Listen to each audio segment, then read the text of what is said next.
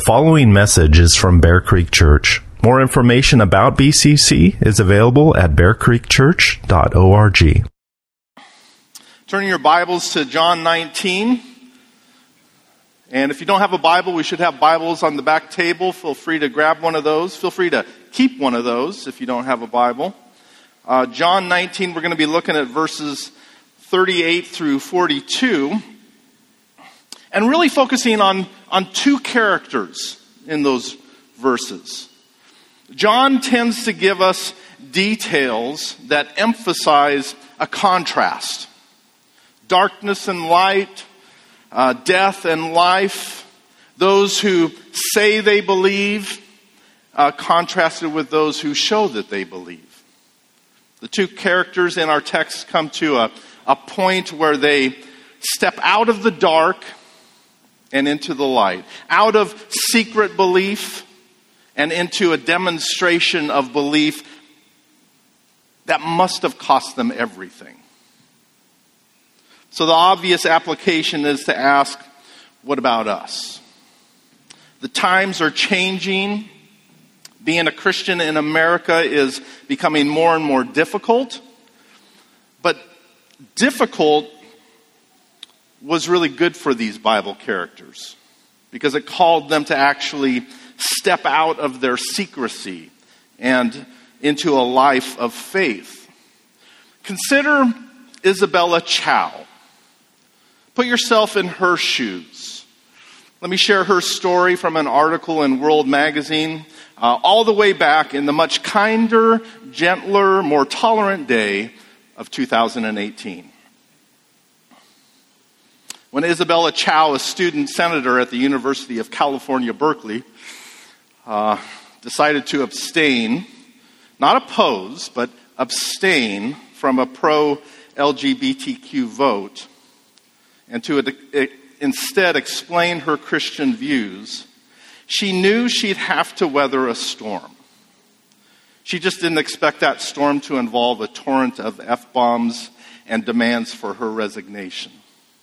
She knew what she believed from a biblical perspective, but wondered how to apply that truth in a, in a complex intersection of faith and politics. So Chow sought the advice of several Christian campus leaders, pastors, asking for their thoughts, um, reviewing the, the resolution that, that uh, was before her. Eventually, after uh, hearing various opinions, she decided to abstain from the vote. The Sunday before the October 31 vote, she told her political party, Student Action, that she, she couldn't endorse the resolution.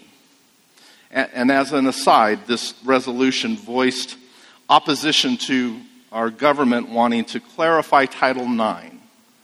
Clarify Title IX, defining men and women biologically according to biology. So, and if you're not familiar with Title IX, to remind you, Title IX is the law that affects mostly uh, collegiate women's sports, giving them all sorts of opportunities, it, uh, requiring an equal opportunity for scholarships, for, for uh, an offering of events. And today we're seeing the result of the lack of this clarity as sadly women are losing these opportunities, having to compete against biological males who identify as women. Back to the article. So, over the next few days, Chow said the conversation went to you either fully support this vote or you're out. She decided to stick to her convictions. On the night before the October 31 Senate meeting, uh, Student Action voted to oust her from the party. It sent her a copy of a press release the group planned to publish. And on that draft, the party members wrote that Chow opposed, quote, reproductive health and wellness resources, legal protections for survivors of sexual violence, and community space for vulnerable members of our student body, a claim that Chow described as being completely false.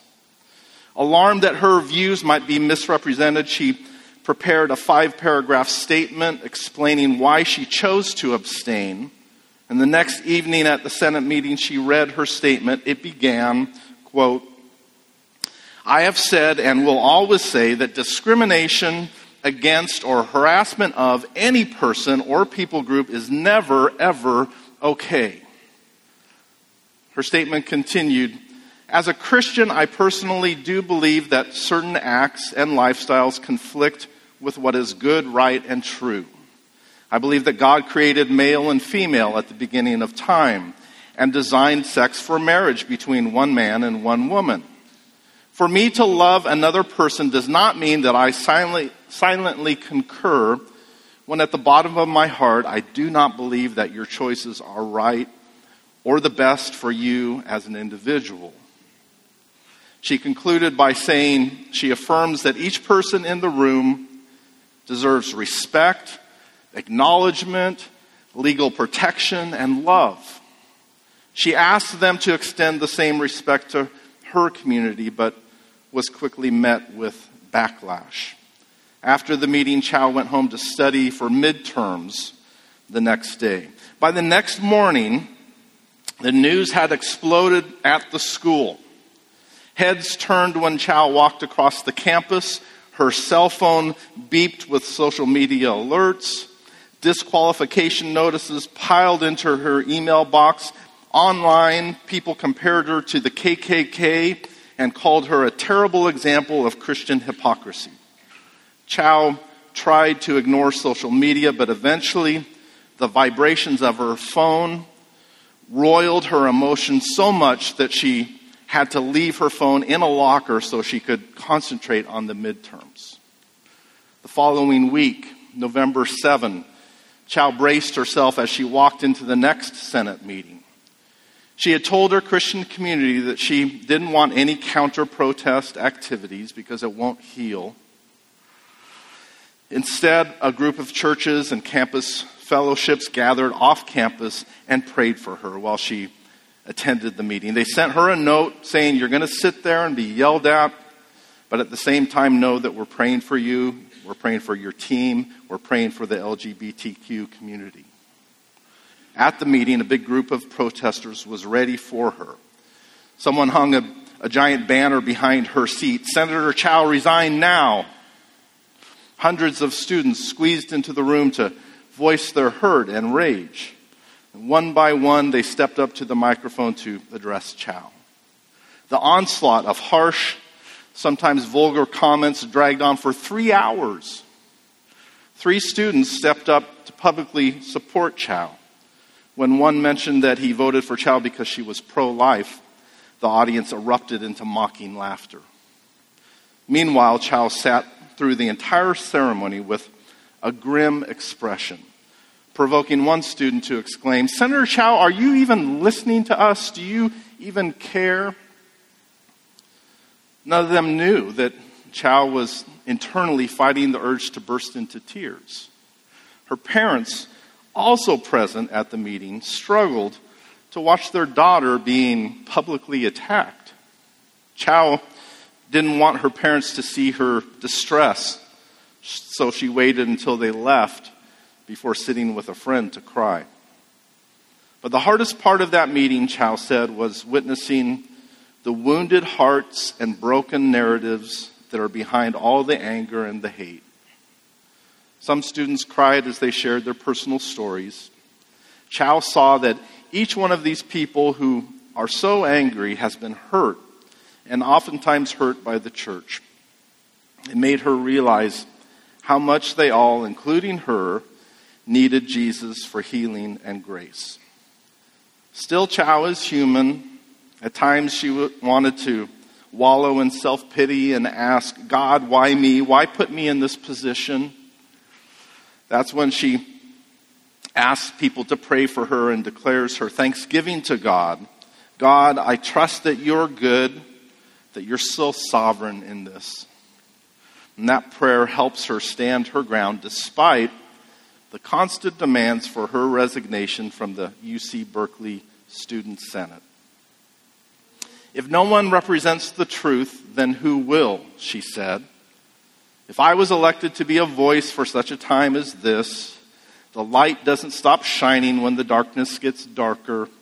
The voice doesn't stop speaking when it's being shut down. This is not a time to back down.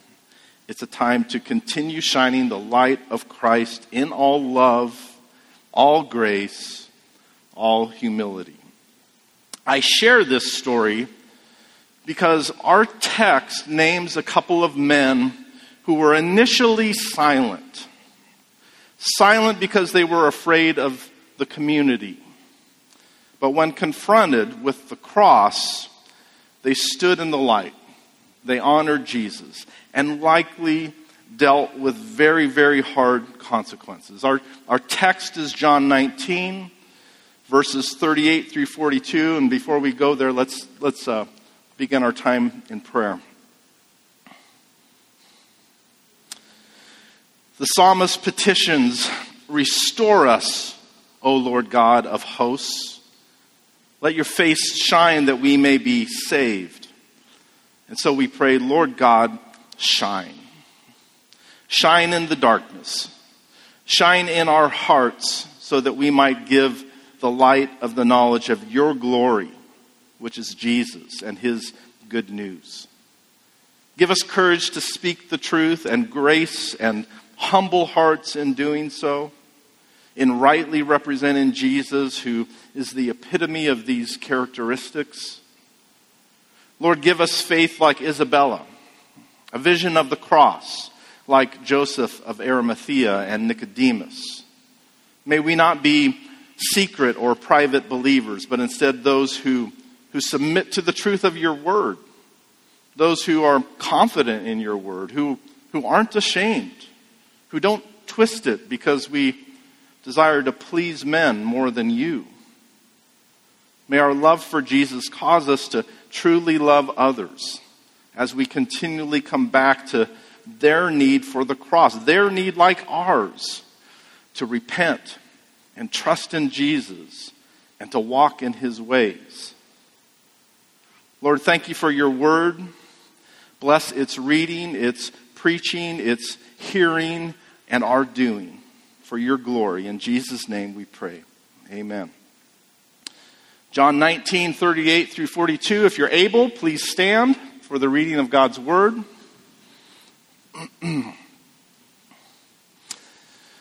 After these things, Joseph of Arimathea, who was a disciple of Jesus, but secretly for fear of the Jews, asked Pilate that he might take away the body of Jesus. And Pilate gave him permission. So he came and took away his body. Nicodemus also, who earlier had come to Jesus by night, came bringing a mixture of myrrh and aloes, about 75 pounds in weight. So they took the body of Jesus and bound it in linen cloths with spices, as is the burial custom of the Jews. Now, in the place where he was crucified, there was a garden. And in the garden, a new tomb in which no one had yet been laid. So, because of the Jewish day of preparation, since the tomb was close at hand, they laid Jesus there. This is God's word. You may be seated. John uh, gives us two descriptions concerning these two men Joseph of Arimathea and Nicodemus. And the point in doing so is to, is to contrast the courage they're exhibiting with their former secrecy and fear fear of man, fear of losing their comforts and privileges, fear of persecution. We need to understand that our text is not a simple description of Jesus being taken down from the cross and buried in the tomb. No, typically the Romans would they would leave the bodies of those crucified for sedition to the vultures instead of handing them over to the next of kin. And the family members of those executed for sedition wouldn't usually even come forward identifying themselves with these criminals. So they wouldn't even ask for the bodies. And if it were a Jew being executed, they certainly wouldn't desecrate a family tomb by burying him there. Apparently, Joseph used his rank as a member of the Sanhedrin to gain access to Pilate, and likely because Pilate resented this whole situation, really knowing that Jesus was innocent, he gave him permission. It was brave of Joseph concerning the Romans to be identified with someone so executed. But even more so, it was brave because the last thing the Jewish leaders would have wanted was for Jesus' body to be honored and cared for and buried in a private tomb. No, what they would have wanted, what they expected, is that he'd be thrown in a mass grave outside of the city. Joseph is no longer hiding. He's no longer hiding his allegiance and love for Jesus. This act is making this known to the Jews, and he likely paid a very great price. John is giving us a before and after. Joseph's actions show a public boldness that's willing to pay the price. And John points out that this man was formerly a secret disciple. Nicodemus is also mentioned. And John reminds us that he's the one who came to Jesus by night, pointing out that Nicodemus was also a secret disciple. He came at night so no one would know that he sought Jesus out, that he admired him in any way. John intends this description to symbolize sinners who work in the darkness and don't want their deeds exposed by the light. Thinking of the very words of Jesus spoken to Nicodemus in chapter 3, we read, And this is the judgment. The light has come into the world, and people loved the darkness rather than the light because their works were evil. For everyone who does wicked things hates the light and does not come to the light, lest his works should be exposed. But whoever does what is true comes to the light, so that it may be clearly seen that his works have been carried out in God. I wonder if Nicodemus remembered these words as he comes out into the light, the light of day, letting it be known that he's a true disciple, no longer a secret disciple of Jesus. There's no turning back now. And he too would have been dealt with, he would have dealt with some very harsh persecution the power of the cross. Already, John is giving us testimonies to the power of the cross. Examples of two men looking to the cross, responding in faith, finding cleansing through Jesus' atoning blood. Joseph and Nicodemus. They're, they're similar. They're both in leadership. They both respect and admire Jesus. They're both secret believers who feared the Jews. What do we know about Joseph? This is the only mention of him in John's gospel, but combined with other gospels, here's, here's what we know. He's from Arimathea, small Jewish town. He's rich. He's powerful in that he was a respected member of the council or Sanhedrin. Luke describes him as a good and righteous man. Uh, Mark says that he was looking for the kingdom, uh, the kingdom of God. In other words, he lived with an expectation of the Messiah. Matthew and John describe him as a disciple of Jesus, and yet John adds this detail that Joseph believed only secretly for fear of the Jews. With all of these details, we conclude that at some point, at some point in Jesus' earthly ministry, Joseph believed that Jesus was the long awaited Messiah. And yet, he continued to be a part of the Sanhedrin, this group that opposed Jesus. But another detail that Luke points out is Joseph had not consented to their decision and action. He didn't consent to their condemnation of Jesus and to put him to death. And whatever this lack of consent looked like, we're given the impression that it didn't really reveal him to them, that he was a, a follower of Christ, because he's said to be a secret disciple who feared the consequences. Similarly, Nicodemus in John chapter 7 didn't agree with the Jewish leaders. He didn't positively follow along, but apparently he also didn't take a stand. He continued to be a, a member. So for us, it's one thing to, to not participate and another to take a stand and make it known that we're Christians. Isabella abstained in her vote, in her vote but she also communicated why. Do we graciously, do we humbly let people know where we stand? Joseph of Arimathea knew the cost. John is showing us how the cross changes everything, that this former coward is now acting in bold faith, knowing the personal cost. He knew. He knew. We've read about the fear of intimidation in John chapter 9. When Jesus healed, remember, he heals the man who's born blind. And what do we read about his parents, this man's parents? It says that they feared the Jews. They feared the Jews because they knew the consequences of confessing Jesus meant being put out of the synagogue. And this is a big deal. Being put out of the synagogue meant you were you're an outcast to your community, to society, not only banning you from worship, but all of your social connections, all of your work and ability to live.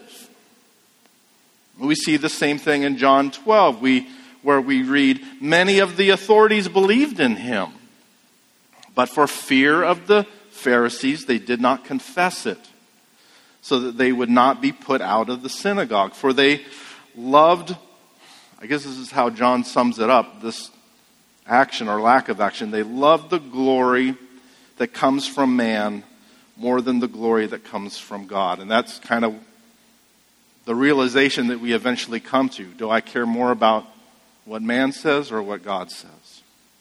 Yes, there's fear of consequences, but, but intertwined with this is a love of earthly power and position and praise. They were afraid of losing the things that they loved. At the heart of this very hard decision, we hear Jesus say, If anyone would come after me, let him deny himself and take up his cross daily and follow me. For whoever would save his life will lose it, but whoever loses his life for my sake will save it. For what does it profit a man if he gains the whole world and loses or forfeits himself. For whoever is ashamed of me and of my words, of him will the Son of Man be ashamed. And Joseph of Arimathea and Nicodemus are examples of what it means to deny yourself by following Jesus. No longer are they secret disciples. Jesus says that it's not an option. We can't serve two masters. And these unavoidable circumstances and decisions will reveal what's most important to us. If we rightly see the cross, if we truly know Jesus, then ultimately we will be willing to lose our jobs, or be put into jail or publicly mocked or villainized. If it happens in Berkeley, yes, pretty radical. If it happens in Berkeley in 2018, it may not be very far from us. If it happens to pastors and Christians in Canada, it's not unreasonable to think that it could happen to us. I, I hope not. I hope not. I like freedom. Uh, I enjoy its comforts and opportunities. I pray for change. I pray for protection. But if the Lord has something else in mind, are we willing to choose Christ and sing, Let goods and kindred go, this mortal life also? The body they may kill, God's truth abideth still, his kingdom is forever. Will we sing that? Will we live that? I hope so. I pray that I'd be like Isabella, like Pastor Arthur Pawlowski, like Joseph of Arimathea and Nicodemus, not controlled by the praise or the threats of man, but the praise and glory of God instead. How do they do it? You wonder that, but how do they do it? How can we how can we learn from them? You know, it's easy for us to assume um, would we take a stand like Isabella? Would we knowingly invite persecution like Joseph and Nicodemus? What are some reasons? What are some motives for being bold in our faith? First, it seems obvious that these men they were radically changed by what they saw at the cross. They they they knew of Jesus, they admired him. They were radically changed by by what happened at the cross. Nicodemus saw something in Jesus. He knew that he was, you know, previously, I should say, he saw something in Jesus. Right? He, he knew that and said to Jesus in John 3 that he was a great teacher. Rabbi, we know that you are a good teacher come from God. He recognized the, the miracles and the signs that God must that God must be with this teacher. But still, he came by night. And then the cross. And all of his reservations were overcome by this, this love put on display. It forced Nicodemus out of the dark and into the light. The cross changes everything, it changes us. Charles Spurgeon wrote, is it not a remarkable thing that all of the life of Christ did not draw out and open a vow from Joseph? Our Lord's miracles, his marvelous discourses, his poverty and self renunciation, his, his glorious life of holiness and benevolence, all may have helped to build Joseph in his secret faith, but it did not suffice to develop him a bold avowal of faith the shameful death of the cross had greater power over Joseph than all of the beauty of Christ's life. You know, if we're ever confronted with, with real persecution, in order to truly stand for Jesus, we need a clear vision of the cross. Admiring his life, admiring his example, his miracles, his, teachings apart from the cross won't be enough. We need to see the majesty of his atoning death for us, his love for us. If we move on from the cross, and some Christians have this mindset, you know, that's, that's the part about getting saved, and now I just move on. No, if we move on from the cross, if we ignore the cross, that's the point of the Lord's table. We, we always come back to the cross. If we move on from the cross, if we ignore the cross, we'll never stand. We'll never, stand. we'll never be willing to let it all go. What moved Joseph and Nicodemus? A second reason, well, it's, it's Jesus' effectual call. Yes, we, you know, we need to stand, we need to do something, we need to act. But the only reason we will always begins with the grace of God. Our confidence in sharing the gospel is a, it's a supernatural work of Christ. Let your confidence be there. Seeing is, is one thing.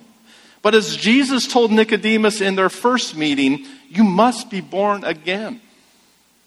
There is a kind of seeing that, that goes beyond the physical We can't see or comprehend the kingdom of God unless we're first born from above.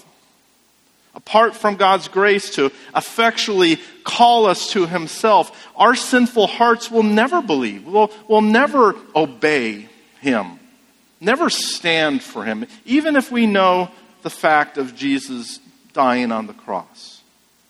Jesus said in John chapter 12, And I, when I am lifted up from the earth, will draw all people to myself. When that happens, I will draw all people to myself through the cross, Jesus received power to draw a people for himself. And the word draw is really, really interesting. The Greek word translated here as draw is translated elsewhere as dragged. It means to pull in or lead by force. It's not a please invite wooing passive kind of thing. We we see this transformation in Joseph and Nicodemus. We see it because Jesus called them. The cross gave Jesus the right and the power to pull them in. His call of salvation is not passive. It's loving. It's a gracious command. But much like, it's much like that, that other call we heard him say in John 11, Lazarus, come forth creates what he commands, it's effectual. By his grace, he has made us alive. And when, when he does, the last thing that we'll want is to stay in the darkness of death. By his grace, because of his effectual call, we're alive. And now we want to come out into the light of Christ and follow him. It's grace. It's power. There's a power in the cross of Christ. And this reality should give us great confidence in sharing the gospel, knowing that it's not, it's not our power. It's not getting it just right, saying it just right. It's not, it's not our call. Yes, we speak, Jesus is the one who calls effectually. It's his call. He's the one who exerts power through the preaching, through the sharing of the cross. Why stand for Jesus? The reality of the cross, the effectual call of Christ. And a third motivation is there's a need. It seems that Joseph and Nicodemus gained some courage to care for Christ because in that moment, everyone else scattered. Who else would do it? And if there was someone, who better than them? They had access to Pilate. They apparently had a tomb, access to a tomb, uh, spices for the burial. Who better than them? But what about us? What about us as our world is going absolutely mad? Have you, I don't even have to ask, well, I'll ask, have you ever seen a time like this in your lifetime? Where you're just, I keep, Jen and I keep talking and saying, you know, we're not brilliant people, but this seems pretty obvious. and that it seems really obvious, and it's not us, there is a spiritual blindness because people are going mad. Absolutely nuts. So, what about us as our world is going mad? Do we believe the gospel is the remedy? Isn't there power in the cross? As we look around us, do we see a need for the truth? A need for change? Our culture you know, our culture used to see Christianity as a positive thing, as a benefit to society. No more. I'm not even looking at Christianity indifferently. More and more, we see a decay of morals and a hatred, an actual, actual hatred toward Christianity. More and more, We even see people in churches denying biblical truths, not doing the loving and hard thing like Isabella, who said, If no one rep- represents the truth, then who will? This is not a time to back down. It's a time to continue shining the light of Christ in all love. I appreciate that part of her. Not being belligerent or arrogant or mean. In all love, all grace, all humility. The need for change is greater in our lifetime than ever. So, do we believe in the power of the cross or not? Is God able to use us? You know, recently I heard someone describe that people will say they struggle to share the gospel because they're afraid of not using the right words or knowing the Bible verses and and then this person saying, but in reality it's not that at all. It's that they don't want to be rejected. That's really the reason. We don't want to be thought of a certain way. It's time not to care about that. Truly. You don't have to have all, you don't have to have, I mean, we want to be accurate, yeah. I, I keep, I've recommended in the past podcast Wretched Radio on Wednesdays.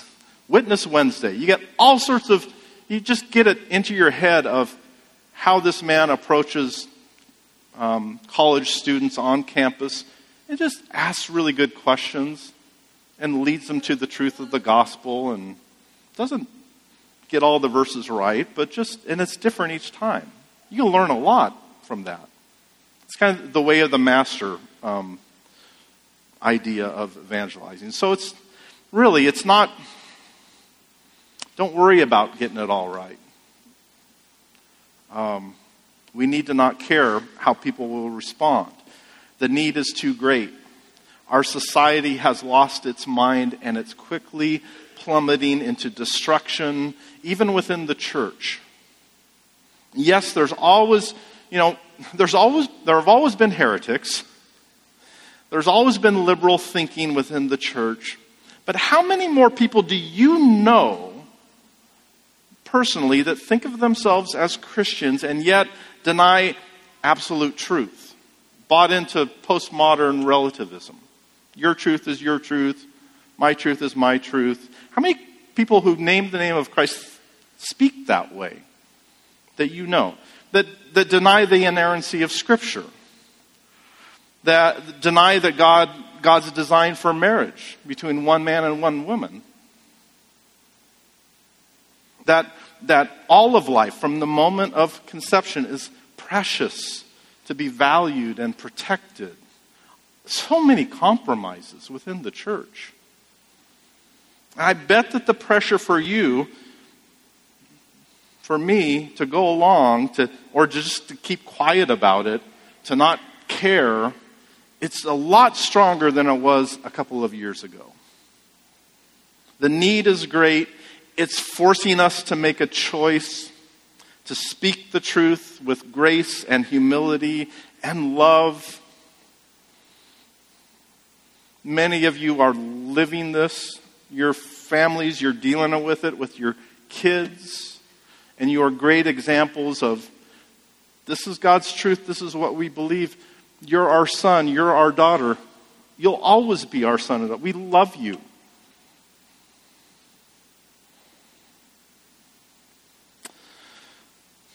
We can't be secret church members. We need to come, we need to sing, we need to pray, we need to be a part of the body of Christ, we need to encourage one another in sharing the good news. And you know, one great encouragement, it's in your giving. And how this truly makes a difference. A difference in the spread of, of this good news, of this gospel to even the rural places of Africa. We have a message from our, our church member, our missionary, our brother, Pastor Sam in Malawi, a video. Um, it's windy, so do your best, pay close attention, do your best to listen through the, the sound of the wind. Or as Pastor Dale said, um, to me to, to listen instead to the move of the Holy Spirit over the years. Let's watch. Those who've been to Africa know that there is such a thing called African time, where they look at the at the sun. So if the sun is somewhere here, they know that uh, that must be the time for us to meet. And so we thought it was African time that they were using. Yet the students were reluctant to come because they have been stood up for quite a number of times. You see, most ministries, they don't want to come to the rural areas and they don't want to go to people who will not give them something in return. But we want to thank God for you, Bear Creek Church, that uh, this is not the case with you. Hi, this is Pastor Sam, and I'm talking to you from Sakata here in Zomba, about an hour's drive from our house in Blantyre. Speaking to the students yesterday, they told us that uh, none of them had any theological training. The only people who had theolo- theological training of some sort are the pa- our host pastor who invited us and our brother Kenneth, who, um, whom we brought with. And I want to thank God that uh, Kenneth has been our student at Mulunguzi and he has also been our student at Jali. And he also was doubling up as our translator. And in so doing, Kenneth is, is now teaching. We invited him to be part of the team that teaches the, uh, the people here. And he does it with much joy. And we have listened to his message. We, we've, we've heard him speak. And we, we are seeing that there's been so much growth in him. In fact, we knew Kenneth from way back from uh, 2014 when we went to uh, Jali uh, Baptist Church where he was then uh, a deacon in the church. But we thank God that him and his wife, they are now very much involved in the ministry.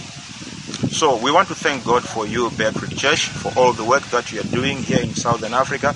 May the Lord richly bless you. And we appreciate and thank you for all the support and the prayers that you are doing here. And just uh, maybe as something to, to add on to this, this morning is the second day of uh, our training here. And on this second day, we, uh, we, we, we have uh, about six new students uh, who came today. And among them is one uh, young lady. Uh, she is a Muslim lady who said that uh, she heard about this yesterday and was invited by somebody to come. So we can see how the Lord is uh, uh, impacting people and is uh, bringing people to the fold. We pray for this young lady that uh, um, the Lord will touch her heart and bring her to the saving knowledge of Jesus Christ. We pray for your joy in Christ Jesus. Thank you so much for, be, for being there for us. Thank you so much for supporting the work, the ministry here in Malawi, and uh, the Lord richly bless you.